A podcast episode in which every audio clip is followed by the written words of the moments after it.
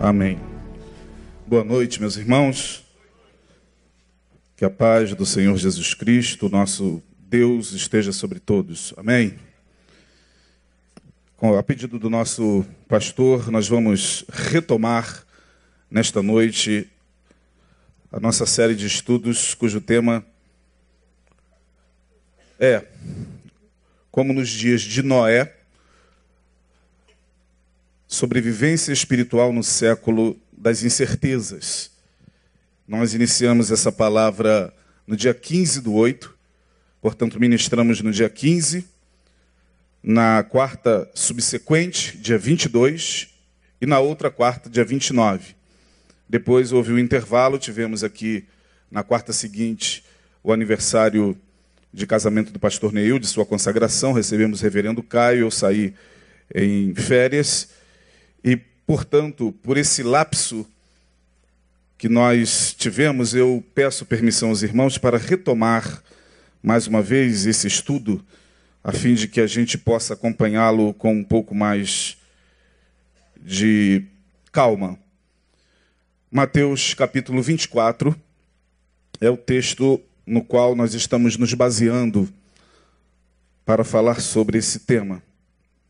A partir do verso 37. Mateus 24, a partir do verso 37. Essa palavra foi dita por Jesus em um contexto muito significativo de palavras. Mateus 24, a partir do verso 37, vamos ler os versos 37 a 39. De 37 a 39. Minha tradução é um pouco diferente, mas vocês podem acompanhar na tradução do painel. Diz assim a palavra: E como foi nos dias de Noé, assim será também a vinda do filho do homem.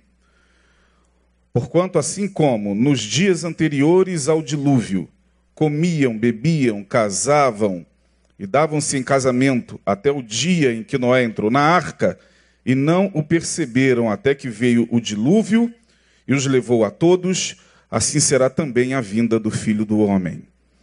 Como foi nos dias de Noé, palavras do Senhor Jesus. Essa palavra nós falamos aqui no início, ela está dentro de um contexto, dentro de um sermão muito longo, conhecido como sermão profético. Esse sermão ele se inicia no capítulo 24 de Mateus e vai até o final do capítulo 25, onde nesses dois capítulos Jesus fala acerca de alguns acontecimentos que antecederiam o seu retorno, a sua parousia, ou o seu retorno para buscar a sua igreja. Começa com Jesus saindo do templo, no capítulo 24, verso 1. Ele está no templo de Herodes, uma das grandes construções daquela época talvez a mais suntuosa construção, que era o templo, o segundo templo que Herodes construiu ou reconstruiu. Primeiro foi o de Salomão. E lá estava Jesus com seus discípulos, participando de alguma reunião, assim como nós aqui estamos. E logo depois que eles saíram do templo, estupefatos que ficaram com a suntuosidade, com a arquitetura do templo, eles tentaram chamar a atenção de Jesus para a construção. E dizem a Jesus: Senhor, é, veja o edifício, veja a arquitetura, veja como Herodes caprichou nesse lugar, veja que templo magnífico.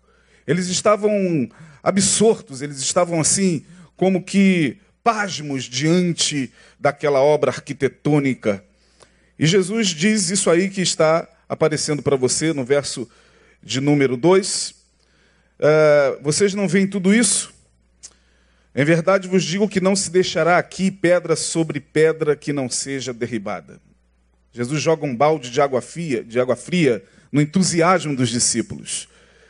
Vocês estão vendo tudo isso? Essa obra arquitetônica, essa maravilha, essa magnificência de templo não ficará aqui pedra sobre pedra que não seja derribada. Jesus não fala mais nada. Os discípulos entendem por essa palavra que Jesus estava falando alguma coisa relacionada a, ao fim, ao escatom, ou ao fim dos tempos. Tanto é que mais tarde, com calma, Jesus os leva até ao Monte das Oliveiras e de lá Jesus está diante de uma visão de quase toda a cidade, praticamente.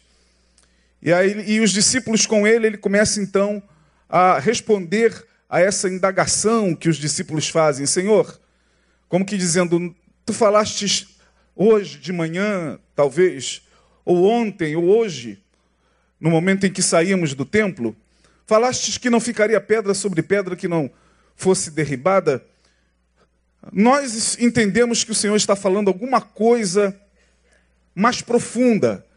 O Senhor está dizendo algo que estaria acontecendo em maior escala. Dize-nos, pois, quando acontecerão essas coisas e que sinal haverá da tua vinda e do fim do mundo.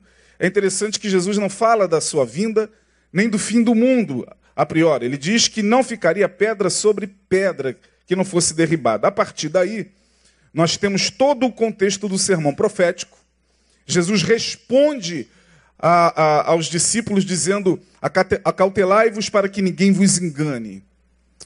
E dali em diante nós vemos uma sucessão de palavras de Jesus, nas quais ele mostra o que estaria acontecendo dentro de um contexto que envolvia a cidade de Jerusalém, ou seja, quando você lê o capítulo 24, não lendo com atenção, você se perde mesmo. Você se perde porque em dado momento Jesus está falando ah, das calamidades que se abateriam sobre Jerusalém. Ai das grávidas, ai das que amamentarem naquele dia, eh, enfim. Ele fala sobre a destruição do templo, por isso que ele disse: não ficará pedra sobre pedra que não fosse derribada. E mais adiante ele fala de alguns outros sinais, e no meio da sua fala, ele começa já a sair de um escatom geográfico, ou seja, ele a fala de Jesus sai do contexto que envolve a cidade de Jerusalém e da sua destruição no ano 70, precisamente pelo general Tito, pelo general romano que entrou na cidade, destruiu. É sobre isso que Jesus está falando, e ele amplia, ele cresce a sua fala apontando para o fim dos tempos. E aí você vê um, Jesus falando sobre algumas coisas que estariam acontecendo na humanidade, como que assinalando a proximidade da sua volta, tendo a ver com o princípio de dores. Você vai lendo o capítulo 24, e no capítulo 24 você vê que o sermão continua. Você abre lá e vai vendo. Ah, o sermão continua, o sermão continua, a grande tribulação, o sermão continua, a vinda do filho do homem, o sermão continua, exortação à vigilância. E no meio do sermão, um sermão longo, como eu disse, termina no capítulo 25 esse sermão. Portanto, Jesus dedicou tempo para falar de um tempo que estaria envolvendo não só a cidade de Jerusalém, como também estaria envolvendo toda a humanidade. Ele não dá é, datas, e ele mesmo diz aqui sobre aquele dia e hora, ninguém sabe. Ele não estava mentindo. Ele não estava dizendo para os discípulos: Eu sei, mas não vou te falar. Eu sei porque eu sou Jesus, mas não vou revelar a vocês. Não, ele estava falando a verdade. Na condição humana na qual ele se encontrava, ele estava dizendo naquele, daquele dia e hora, precisamente, nem os anjos de Deus, nem o filho sabe, senão somente quem? O Pai. Portanto, Jesus, ele, quando fala isso, sua intenção não é neurotizar os discípulos para que eles ficassem é, preocupados com datas. E mesmo assim, a gente acompanhou ao longo da história da igreja essa neurose apocalíptica, tomando conta muitas vezes das pessoas dentro da igreja e alguns movimentos evangélicos é, assinalando datas para o retorno de Jesus, sobretudo alguns movimentos que surgiram na Inglaterra e nos Estados Unidos e que chegaram ao Brasil. Eu vou poupar aqui nome por uma questão de ética, e que assinalavam, profetas apareciam e diziam: Olha, Jesus voltará no ano tal, tal, tal, tal, tal. E aí criava aquele, aquela expectativa, aquele temor, aquela apreensão, e chegava aquela data e nada acontecia. E nós vimos isso acontecer durante muito tempo. Acho que alguns de vocês chegaram a pegar essa febre de datas. A última foi agora em 2012. O mundo vai acabar. Em 2012 tinha gente faz... construindo bunker. Pessoas milionárias nos Estados Unidos uh, vendendo suas propriedades para, para fugirem para as montanhas. Run to the hills. Fugiam para as montanhas, porque o fim está chegando. 2012, precisamente no dia 21 de dezembro. Quantos, quantos lembram dessa loucura aí? Foi lançado um filme, não foi? Pois é, aí todo mundo na época, pastor Isaías, o mundo vai acabar em 2012. Nem Jesus sabe, quanto mais eu, meu Deus do céu. É, relaxa, viva a vida. É, muito mais do que ficar preocupando-se com a volta de Jesus, é preocupar-se com a forma como você se conduz dia após dia na presença dele. Mas a igreja, ela parece que fica meio neurótica com esse negócio da volta de Jesus. É, por um lado, a gente não pode esquecer de que ele vai voltar, é claro. Eu estou aqui diante de um texto onde ele mesmo está falando da sua vinda para os seus discípulos. Portanto, ignorar que Jesus um dia voltará é insensatez. Uma vez que não só Jesus, como Paulo, como Pedro e todos os demais discípulos falaram sobre esse retorno. Por outro lado, viver com a paranoia apocalíptica na cabeça também não nos leva a lugar nenhum. Como muitos dos nossos irmãos fizeram, minha nossa, irmãos, eu me converti na década de, no finalzinho da década de 80, e no finalzinho da década de 80, eu me converti precisamente em 1987. É, de lá para cá, eu acho que de movimentos apocalípticos, inclusive dentro de determinadas igrejas evangélicas, surgiu um movimento. Teve um profeta e um pastor que veio ao Brasil e numa, numa época em que eu estava é, numa outra igreja como pastor, e ele veio ao Brasil e ele veio com a mensagem do retorno de Jesus. E foi um congresso de pastores que aconteceu em São Paulo. E o pastor, à época, o nosso pastor presidente, não pôde comparecer e pediu para que eu fosse representando a igreja. Eu nunca gostei dessas coisas. Mas eu falei, eu vou, por obediência eu vou. E lá cheguei, e aí chega aquele profeta com a mensagem de Deus, e no meio da sua mensagem, dezenas de pastores ali conhecidos do Brasil todo, porque falaria o profeta fulano de tal, é, com a mensagem sobre a volta de Jesus, e ele deu uma data. Ele disse: até o ano tal, Jesus voltará. Eu não sei como é que eles têm essa coragem. Uh, primeiro, que eu não acredito que Deus possa revelar a quem quer que seja o dia da sua vinda. Por que eu não acredito? Porque Jesus fala, porque aquele dia e hora ninguém sabe, e virá como? Virá como?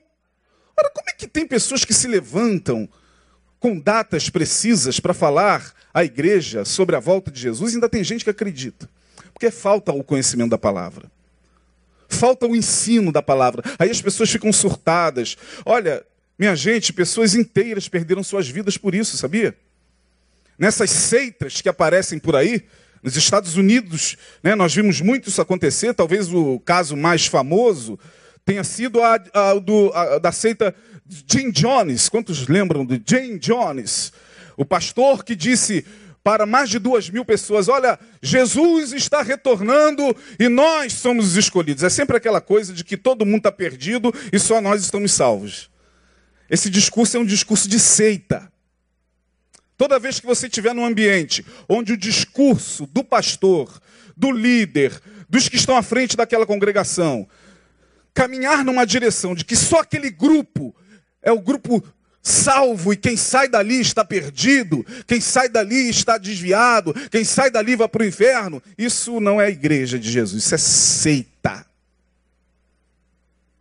Nem sempre a seita você identifica pela placa. quase sempre é pelo discurso.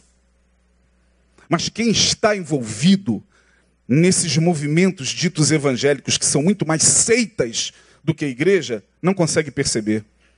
E as características desses movimentos apocalípticos são sempre os mesmos. É, é um grupo que vai agregando outros grupos, quase sempre pessoas abandonam a família e se voltam contra a família e deixam de fazer suas atividades diárias, tranca a faculdade, tranca o trabalho, tranca é, é, é, sua vida cotidiana para seguir aquele grupo, para estar com aquele grupo, porque tudo que o pastor, ou a profetisa, ou o líder fala tem um peso quase divino. Eu sei que alguns de vocês já devem ter a experiência de ter participado até de uma coisa semelhante a essa. O problema é acordar. O problema é que quando se está num ambiente desse, quase sempre, você pode observar, se usa o Apocalipse para escravizar as pessoas, para amedrontá-las. Olha, você precisa doar tudo que você tem para a comunidade, porque afinal de contas Jesus vai voltar mesmo. O que você está fazendo com esse carro? O que você está fazendo com esse terreno que você está construindo? O que você está fazendo com essa casa? Doe tudo para a comunidade, porque a nossa comunidade o nosso, o nosso arraial é o arraial dos escolhidos que serão salvos no dia da ira do Cordeiro. E todo mundo que quer se salvar da ira do Cordeiro vai se agregando a esses grupos que são dirigidos por esses psicopatas, por esses loucos. E só lá na frente a gente vê o resultado. Isso aconteceu com Jim Jones, mais de duas mil pessoas mortas todas elas foram levadas a tomar cianureto, porque elas naquela noite teriam um encontro com Jesus. Mas pergunta se ele tomou. Não, ele foi preso, mas ele tomou? Tem um outro caso, talvez o, o, o, mais, o mais terrível, que é o de Charles Manson. Quantos já ouviram falar nesse cara? Esse cara está preso até hoje. O mesmo discurso. O discurso é apocalíptico. O discurso é o do medo.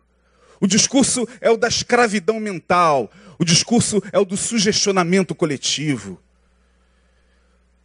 Tome cuidado, porque eu estou preambulando e agora estou retomando o estudo, fazendo outras considerações, porque, conquanto seja uma verdade que Jesus voltará, conquanto saibamos que isso é bíblico e nós não devemos ignorar que Jesus um dia voltará, conquanto saibamos que não devemos ignorar o que a palavra nos revela no livro do Apocalipse, usar esse contexto para amedrontar pessoas e tirá-las de suas vidas normais, a fim de escravizá-las dentro de um lugar, isso é extremamente diabólico. Eu não estou aqui dando nomes, eu só falei de alguns aqui que tá, faz parte da história, mas por aí, aí, por aí você vê. Aquelas, aqueles lugarzinhos que vão pipocando em tudo quanto é lugar, você pode ver que o discurso é sempre do medo. Ah, Jesus está voltando! A ira do cordeiro virá! Até aí tudo bem. A Bíblia fala sobre a ira do cordeiro? Fala. Você tem que se consertar! Tem mesmo. Eu, você, quantos tem que se consertar diante de Deus aqui? Levante a mão. É verdade. Isso é verdade. Você tem que abandonar os teus maus caminhos. Você tem que largar a tua amante. Você tem que parar de roubar. Você tem que parar de votar naquele partido. Você tem que parar de. Mas sempre o discurso se finaliza da seguinte forma: que nós somos os escolhidos. Essa palavra Deus revelou a mim. Eu sou escolhido de Deus, meus irmãos, para guiá-los à nova Jerusalém. Todo mundo, aleluia! E as loucuras acontecem dia após dia. Eu não sei, meus irmãos, como as pessoas. A religião tem um poder muito grande. Nós vamos falar sobre isso ao longo do estudo. Um poder extraordinário de mudar percepções. O poder da religião, o poder de um grupo religioso é tão forte uma consciência religiosa, uma egrégora quando se forma, é tão poderosa que quase sempre suprime a nossa capacidade de raciocínio. A gente não pensa mais. Nossa capacidade de raciocinar e de pensar fica fundida no grupo. A gente não consegue mais discernir por nós mesmos absolutamente nada que não seja aquilo que o grupo, ou líder, ou profeta diz. É assim. É o poder que a religião tem desde sempre. Por isso que a religião é um fenômeno muito poderoso. Então nós temos que tomar muito cuidado, porque a verdadeira religião, se é que ela existe, e Tiago diz que ela existe, visitar os órfãos e viúvas nas suas tribulações e guardar-se da corrupção do mundo, essa é a verdadeira religião. Quando de fato nós a abraçamos, ela traz libertação, inclusive para o pensar. Em qualquer ambiente onde você é proibido de pensar, você tem que ficar muito atento. Em qualquer ambiente onde se utiliza discursos apocalípticos para manter você preso àquele grupo, é muito perigoso.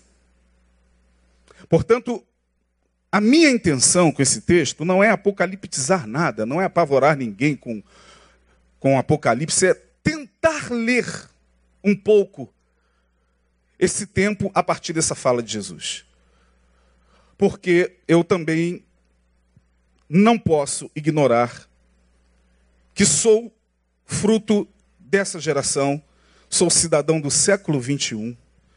Portanto, quando eu leio esse texto, eu leio com o olhar dos meus pés fincados nesse tempo. Uma coisa é o homem da época medieval pegar esse texto e ler. E como foi nos dias de Noé, assim será também a vinda do filho do homem. Ele tem um outro olhar, ele está numa outra época, ele está inserido numa outra cultura, outras coisas estão acontecendo. Então a interpretação dele será uma outra interpretação. Não é que ele está alterando, mas a Bíblia, ela tem que ser lida a partir do olhar do homem do seu tempo. E talvez aí esteja a maior dificuldade hoje. Ler a palavra e interpretá-la para esse tempo. E torna-se mais complicado porque quando a gente lê Jesus falando como foi nos dias de Noé, ele nos leva a um tempo muito remoto. Jesus podia pegar um tempo mais próximo, como foi nos dias de Hitler, sei lá, de Hitler foi bem depois. É, como foi nos dias de Salomão.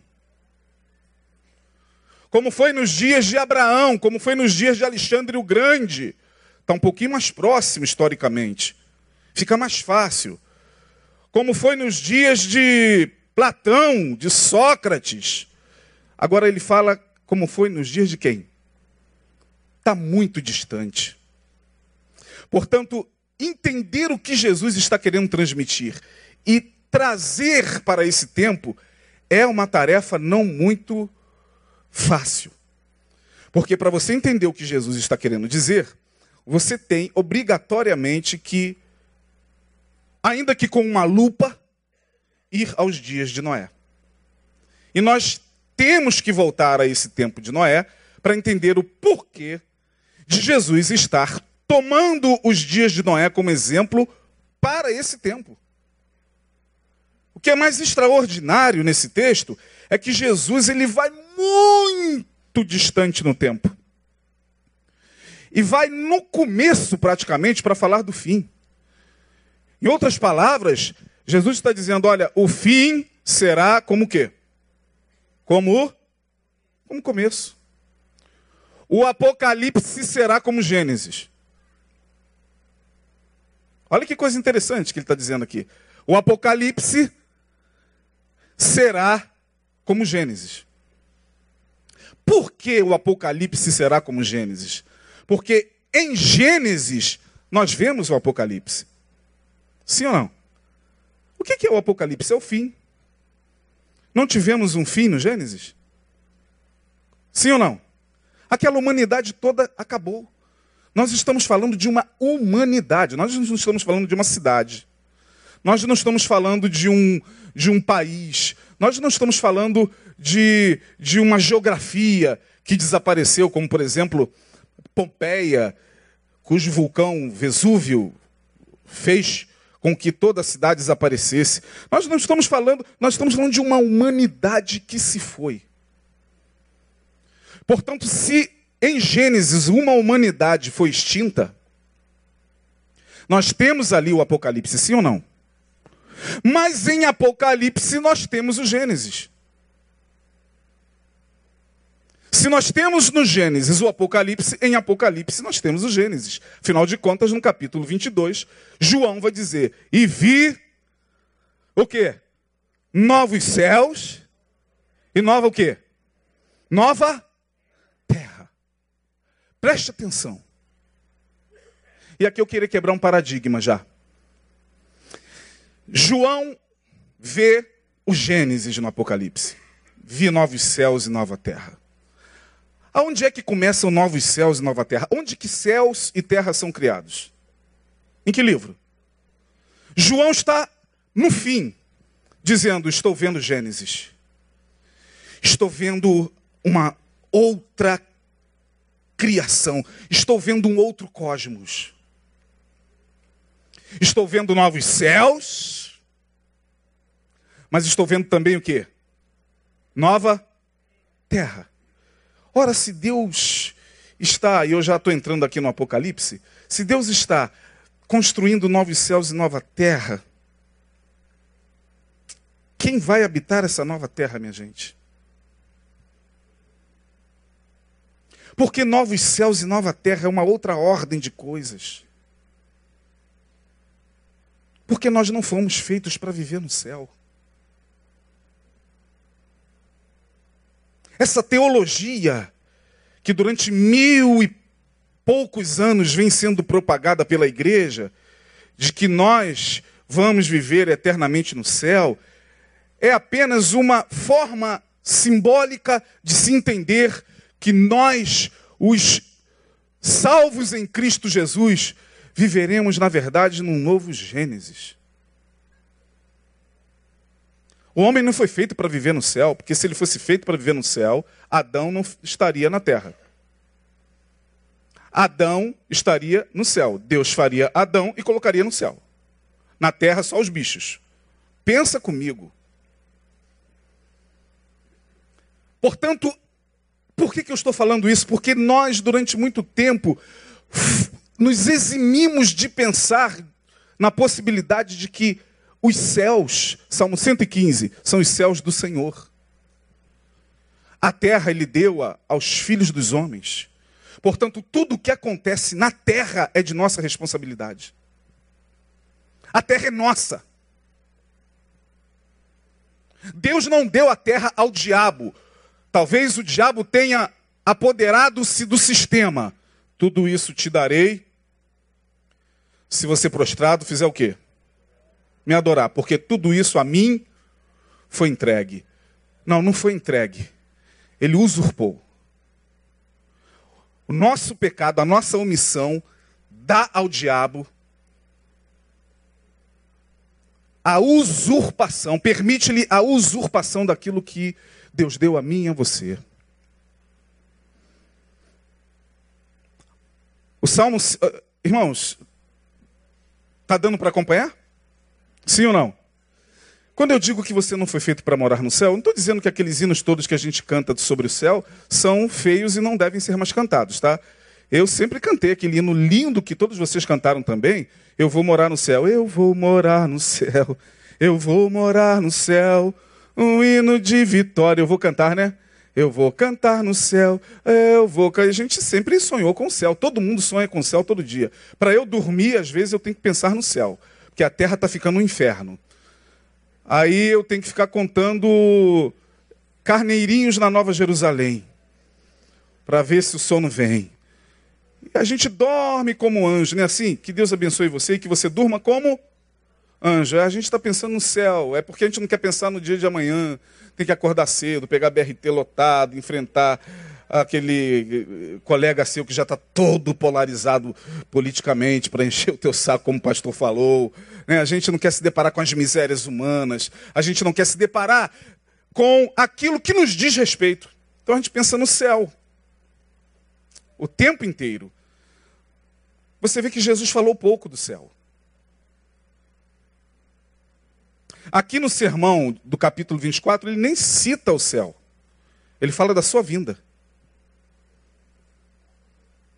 Eu cansei de ouvir, por exemplo, pastores renomados pregando que no céu haverá é, uma, um, um, um, um, certo privilégio de castas. Um pastor já pregou isso mesmo no púlpito. Num congresso que eu estava, eu nem era daqui. Ele disse que haverá um privilégio de castas. Os servos de Deus, ungidos, bispos, pastores, ele falou assim mesmo porque deram sua vida pelas ovelhas, porque labutaram no ministério, porque é, é, levaram, levaram é, é ovelha é, nas costas, ovelha rebelde que mordia, dava patada. E ele foi justificando, justificando o fato de no céu, preste atenção. Aí ele disse assim, ó, eu, queria ter dar, dar vontade de dar o nome do cara, porque ele é muito conhecido, né? É, mas foi um congresso que eu participei da década de 90, eu nem aqui estava. E está ele pregando e dizendo: aqui, ó, está o trono de Deus. Olha para cá. Essa redoma aqui da bateria é o trono de Deus. Aqui ficarão as casas dos pastores, líderes, profetas, apóstolos. Mais para cá, ele, ele, ele falou sobre o átrio mesmo, pegou a figura do átrio, né? No átrio interior, nós. Mais para frente um pouquinho, os obreiros. Os que fizeram a obra de Deus na casa do Senhor, os diáconos. As mulheres, as mulheres quase não entravam, né? Porque o pensamento é sempre machista. Então as mulheres ficam um pouquinho mais para lá. As irmãs da cantina, as irmãs que trabalharam e labutaram ficam um pouquinho mais para lá. Né? Se possível, porque o pensamento é sempre um pensamento machista. E aí o pastor de, de, continuou dizendo o seguinte: então aquele que foi trabalhando tal, e aqui, não, lá na porta, está no céu, da glória, chegou lá, mas lá na porta, bem distante do trono, vai estar aquela pessoa do banco crente do banco. o crente do banco. O crente que só chegava e ficava no banco. Percebam. Vocês estão rindo, mas isso acabou entrando no inconsciente coletivo de todos nós. Você que é convertido há algum tempo sabe que você, quando fecha os olhos e pensa no céu, você pensa em alguma coisa semelhante a alguma casa que você vai receber lá, algum lugar que você vai ficar perto, talvez, de Jesus. Tem gente mais ousada. Tem gente que, quando pensa no céu, fala: Vou chegar lá e vou puxar as barbas de Deus. Vou perguntar a Deus por que, que Deus permitiu essa dor na minha vida. Como se fosse possível. Mas o céu está sempre povoando, né? Aquela ideia medieval, daqueles filmes medievais. Está no inconsciente coletivo de todos nós. Quando alguém, por exemplo, parte no nosso meio, parte para ir para onde? Para o céu. O que é céu? O que é céu? É um lugar de paz, pastor, de muito gozo, de muita paz. os campos elíseos dos romanos eram assim também. Quando já viram aqui o Gladiador? Esse filme. Então, quando ele morre, ele entra nos campos elíseos, né? Porque os romanos acreditavam também aquele lugar bonito, ele vê a esposa dele que morreu, não é assim? Ele vê e vai andando. Você vê que, que essa imagem é, mítica do céu está na mente de todos nós. E a gente fala isso até hoje, ó, Senhor, aí do céu, Peço para que, sei lá, meu pai me abençoe. Eu sei que o Senhor está. Meu pai e minha mãe estão velando por mim lá do céu. Meu filho, talvez, por uma doença, por uma calamidade, foi recebido nos braços do Senhor no céu. O céu entrou de uma maneira tão confortadora no nosso coração que a gente acabou esquecendo de que nós não fomos feitos para morar no céu. Nós fomos feitos para estar com Deus. E estar com Deus, independente que seja no céu, num buraco negro, ah, se você estiver com Ele, meu irmão, nem se preocupe. Se Jesus estiver, como eu tive, eu tinha um professor que dizia o seguinte, professor de teologia, o Jonas, ele dando aula, ele falava o seguinte: Olha, eu penso assim. Ele era meio doido, né? Aí ele falava: Eu penso assim, poxa, se, se a gente morresse, fosse para o céu dos cristãos, que fosse alguma coisa semelhante ao paraíso dos islam, do, do muçulmano, cheio de virgens. Aí a turma, meu Deus. Se a gente tivesse a paz budista lá, e tomando uma boa Coca-Cola, estava ótimo. Aí todo mundo ficava assustado com ele. Porque ele estava dizendo o seguinte: o que é o céu? O céu é aqui agora. O céu é um modo de ser. O céu é uma forma de se entender a própria vida. Assim como o inferno também. Pensa no inferno. O que é inferno? Um lugar, pastor, onde a gente desce, desce, desce, desce, desce, desce, passa pela pelas camadas da terra e desce, vai descendo, e daqui a pouco tá aquele. Não é assim? Vai dizer que não é assim que você pensa. Ora, sem hipocrisia. Aquele negócio, e aquele choro e ranger de dentes, e aquela, aquela, aquele amálgama borbulhando, e daqui a pouco tá lá o cara te esperando, né, com a camisa do Flamengo, vermelho e preto, dizendo: Eu estava te esperando. Olha que eu sou flamenguista, hein? Mas estou falando do vermelho e preto, né? Porque é tão. Mas não é assim que você pensa o inferno? O inferno é um lugar de fogo. E lá tem o calde... tem crente que acredita até no caldeirão. É, o caldeirão da cuca.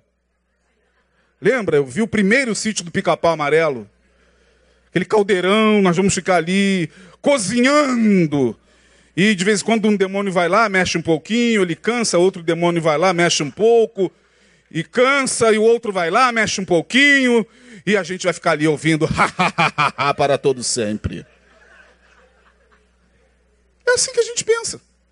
Essas figuras medievais estão na nossa cabeça. Só que a gente não sabe que a nossa alma pode passar pelo inferno. Quem está vivendo, por exemplo, uma dor emocional muito intensa, a ponto de chegar às raias de um pensamento suicida, já está no inferno. Quem está vivendo um transtorno emocional grave, já está no inferno.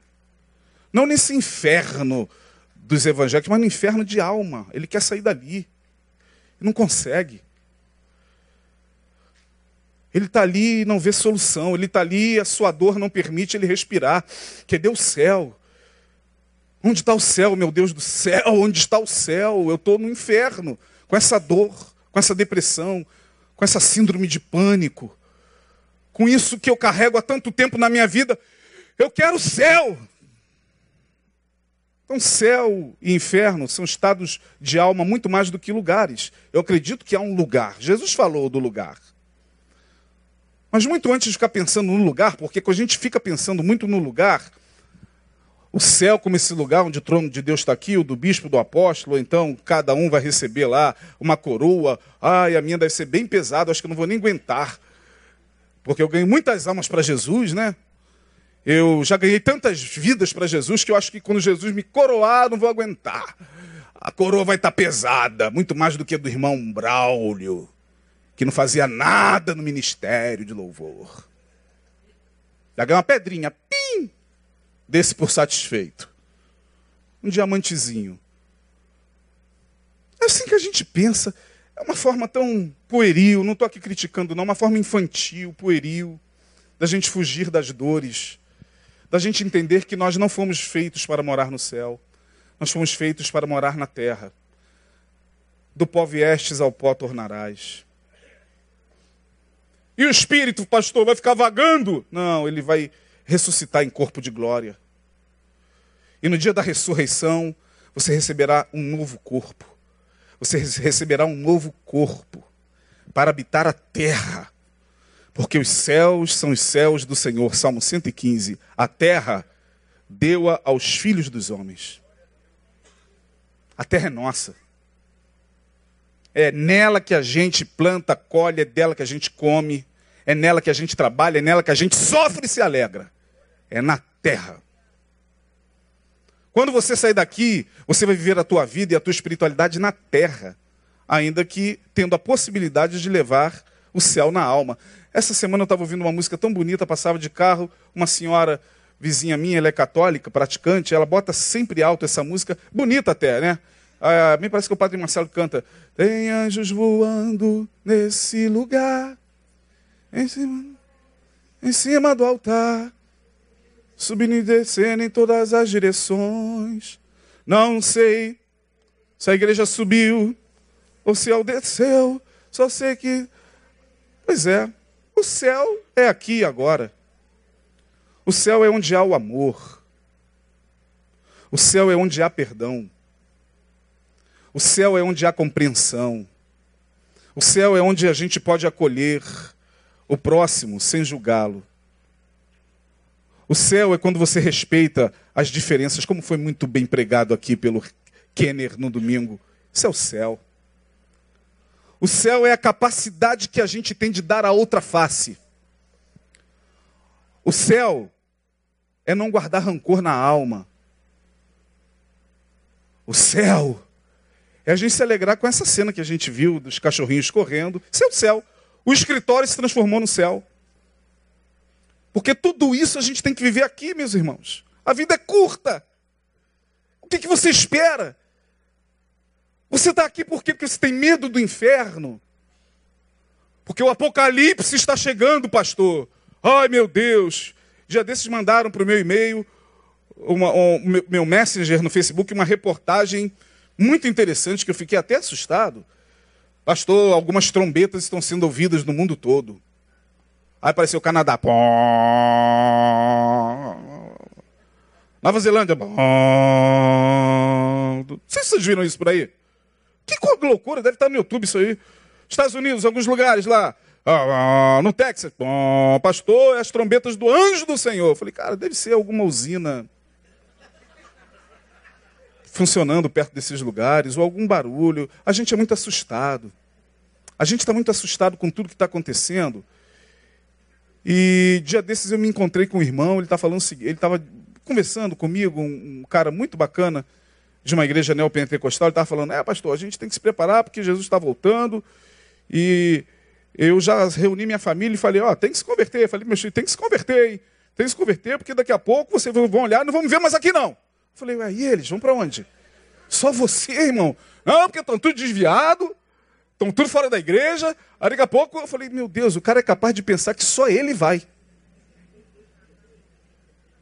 Olha que ponto chegou o pânico do Apocalipse. Portanto, eu estou falando tudo, tudo isso para vocês, para deixar bem claro que a nossa intenção quando falamos sobre os dias de Noé não é apocaliptizar nada. Ó, oh, pastor, mas os tempos, os tempos são sombrios, os, os tempos são tempos do fim. Até para a gente entender esse fim, temos que mergulhar um pouco mais na palavra, porque desde que eu me converti, o fim está próximo. Desde que Jesus ressuscitou, Paulo está falando sobre o fim. Os apóstolos falaram sobre o fim. Os, os pais da igreja, no início dos, dos séculos, falaram sobre o fim. Na Idade Média, pregava-se sobre o fim. E aqui estamos nós, cidadãos do século 21, falando: Jesus voltará. Essa é a nossa esperança. Que ele voltará, nós cremos. Amém ou não? Mas a gente tem que viver a vida. Sem ficar surtado, olhando para o céu, com o braço cruzado. Será que é agora? Aquela nuvem está muito estranha. Será que é o Senhor que já está rompendo as nuvens com os anjos? Não, a gente tem que parar e pensar em que nós estamos sendo úteis aqui, agora, na Terra. Que leitura a gente pode fazer desse momento que a gente está vivendo e como, e como podemos melhorar como cidadãos do reino esse momento que está tão difícil e tão pesado para todos nós. Portanto, nesse preâmbulo, eu estou retomando o estudo numa outra dimensão. Nós vamos falar sobre os dias de Noé, mas por hora, quando Jesus fala como foi nos dias de Noé, ele está falando de um mundo que acabou. Ele está falando de uma humanidade que viveu o Apocalipse. Mas uma humanidade que viveu um Apocalipse deflagrado por ela mesma. Não, não é Deus quem está pronto a deflagrar, ou deflagrar o gatilho do apocalipse sobre a terra. Não. Se nós estamos vivendo o tempo do fim, e se as coisas estão como estão, se a natureza está como está, revolta, terremoto em vários lugares, é, inundações absurdas, enfim. É, e se a humanidade e a sociedade está como está, a culpa só pode ser de, de nós mesmos. Portanto, tudo que nós temos que fazer pode soar heresia, o que eu vou falar, mas é retardar um pouquinho mais o Apocalipse. Porque se nós é que vamos provocar o nosso próprio fim, e vamos, e vamos, nós vamos provocar a extinção da raça. Nós vamos apertar o gatilho do Apocalipse, nós, as autoridades mundiais, nas suas guerras polarizadas, nos seus ódios inflamados. Somos nós os agentes da destruição. Então, se nós sabemos disso, o que eu posso fazer para retardar isso, meu Deus, uma vez que sou eu quem vai acelerar esse processo? Quando eu leio o Apocalipse e vejo o que está acontecendo na natureza aqui no Apocalipse, eu tenho que ler isso de forma simbólica e ver onde é que eu me enquadro nisso. Não é ficar assustado, olha, os sinais estão aí. Tá, mas eu sou um sinal todo dia. Que sinal você está sendo? De bênção ou de maldição? Porque a palavra diz que nos últimos dias, você já sabe disso muito bem, os homens serão assim, assim, assim, assim, assim, assim, assim, assim e assim. Aí você olha, caramba, os homens serão amantes de si mesmos, caluniadores, traidores, obstinados, desobedientes a pai e mãe. Caramba, estou aqui. É assim. Não é pegar a palavra, ó oh, vocês. Não, sou eu. Onde é que eu me enquadro aqui? Jesus do céu. Eu sou um sinal. Mas um sinal de bênção ou de maldição? Porque se a palavra diz que nos últimos tempos sobreviriam tempos difíceis, os homens seriam amantes de si mesmo, caluniadores, por outro lado, a, a, mesma palavra diz: porque nos últimos dias derramarei do meu espírito sobre toda a carne. Vossos filhos e vossas filhas profetizarão, os velhos terão visões, os mancebos terão sonhos. Há um sinal de bênção aqui, há um sinal de maldição aqui. Onde é que eu estou? Eu estou nesse contexto dos últimos tempos, onde eu serei cheio do Espírito Santo, onde Jesus e o reino dele será visto em mim, onde eu profetizarei o amor, a bênção, a reconciliação, ou eu serei também um sinal aqui. Desobedientes, caluniadores, traidores, obstinados, aonde é que nós nos enquadramos nesse tempo? Essa é a leitura eu espero que todos nós nesse tempo possamos estar como um sinal de bênção. Para isso é preciso olhar no espelho do Evangelho todos os dias e falar: Senhor, aperfeiçoa-me, molda-me, tenha misericórdia desse barro, entre outros cacos de barro, e faz de mim alguém que possa ser um sinal de bênção nesses dias, e não de maldição, e não de separação, e não de ódios inflamados, mas um sinal de bênção. O caminho é individual. Que Deus nos abençoe. Quarta-feira que vem a gente termina. Obrigado.